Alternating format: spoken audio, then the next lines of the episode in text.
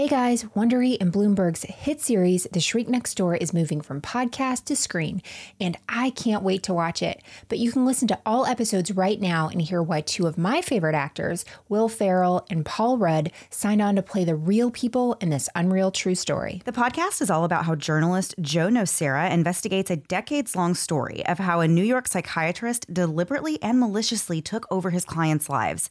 The most notable victim was this interesting and wealthy businessman named Marty Markowitz.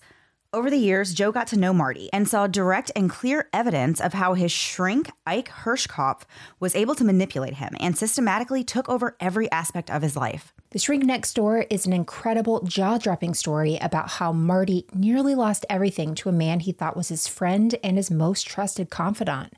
It's strangely funny and totally terrifying at the same time. It's one of my favorite podcasts in the last several years, and I can't recommend it enough. We're about to play you a preview of The Shrink Next Door, but while you're listening, make sure to follow The Shrink Next Door on Apple Podcasts, Amazon Music, or you can binge the entire series ad free with Wondery Plus on the Wondery app. Every neighborhood has its share of mysteries. We can live our entire lives and barely know the people just one door down. I have a summer house in Southampton, a couple of hours outside of New York. This part of the Hamptons is called the Bayside. It's quiet, peaceful, a place to escape from the city in the hot summer months. Samson and Jackie Giat have a house on the same street as me. My name is Jacqueline Giat and we're married uh, 35 years. We're married 52 years. They've been coming here since the 80s. Most of the houses on our street are single story with wooden clapboard fronts. But there's one house on the street that stands out. For starters, it's just bigger than most of the other houses. It's two stories instead of one, and it's the only one on the street with a separate guest house out back. And then there's the way it looks. The house is spectacular with windows and windows and windows. Everything about it is over the top. There's a pond with goldfish, lots of fish, and a waterfall to the pond, too. It's bigger, bolder, brasher than anything else on the street. In 2010, my wife Dawn and I bought the house next door. It wasn't long before a man popped over to our house to introduce himself. He was dressed like a maintenance man green khaki pants, a long sleeved work shirt, and a faded baseball cap. He welcomed us to the neighborhood, and then he handed us a folder of press clippings. I literally just took them and said thank you and but he wanted us to have them. You know, he really wanted Joe to have them. There were articles that a psychiatrist, Dr. Isaac Herschkopf, had written, and articles that had been written about him. In mid August, an invitation arrived to a summer barbecue next door, hosted by Dr. Herschkopf, Ike. This would be the last of three big summer parties he threw every year. It was a warm afternoon.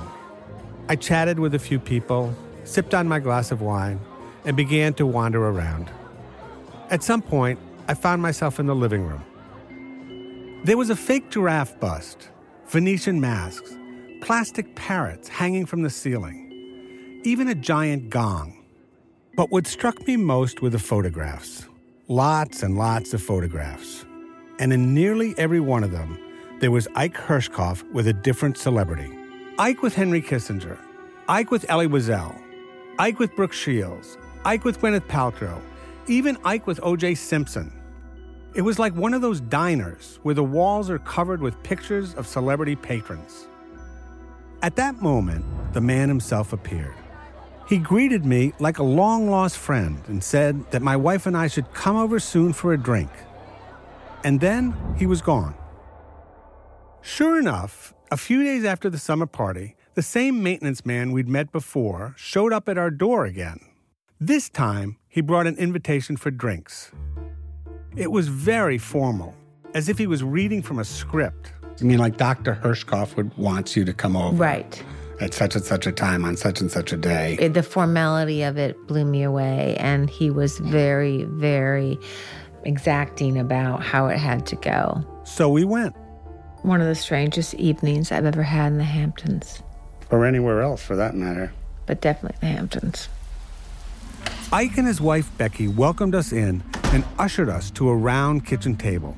There were snacks laid out carrots and celery. Ike served white wine. So, what I remember is him talking incessantly about being a sex therapist and a celebrity therapist. Mm-hmm. And I can't remember the details, but that, that it just really sticks in my mind that he kept going on and on about that. It was more like a monologue than a dialogue. That's what I remember. Mm-hmm. What do you remember? I just remember thinking these people are, I felt suffocated. Ike talked about his work. I've never seen anything like it, but I remember thinking, he was very brazen about the details of his life, considering we were strangers and also considering what he does. He did talk about an NBA sports guys and yeah. somebody, a Yankees player. I, I just thought he lacked a lot of discretion given his field. We listened politely as he went on and on. I just remember looking towards the door. Finally, after about an hour, I said we needed to get home. And we got up to leave. And it was very clear that Ike wanted a photograph. A photograph of me. I think he came out and said, Well, we'd like to get a picture of you. And it was just Joe. It wasn't Joe and I. So I let Ike take my picture, pin it to his wall, and then we left as fast as we could. I remember getting to our home collapsing on the couch or something. Dawn told me she never wanted to go back. There was no sign of the maintenance man the night Dawn and I went over, but I knew he was still around. Sometimes we'd be on our deck and we'd see him outside working in the yard.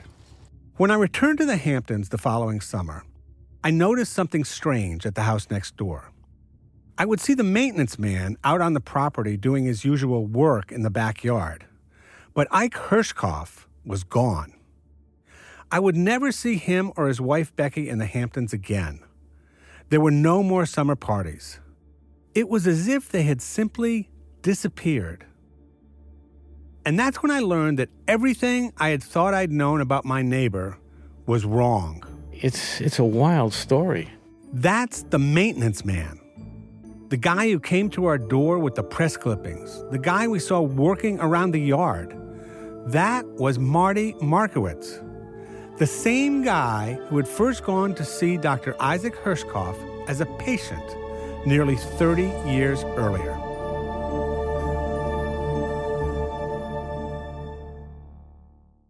Just heard a preview of The Shrink Next Door. To hear this unreal story in its entirety, plus new bonus episodes where Joe Nocera actually interviews the cast and creators of the TV adaptation, including both Will Ferrell and Paul Rudd, follow The Shrink Next Door in Apple Podcast, Amazon Music, or wherever you're listening now.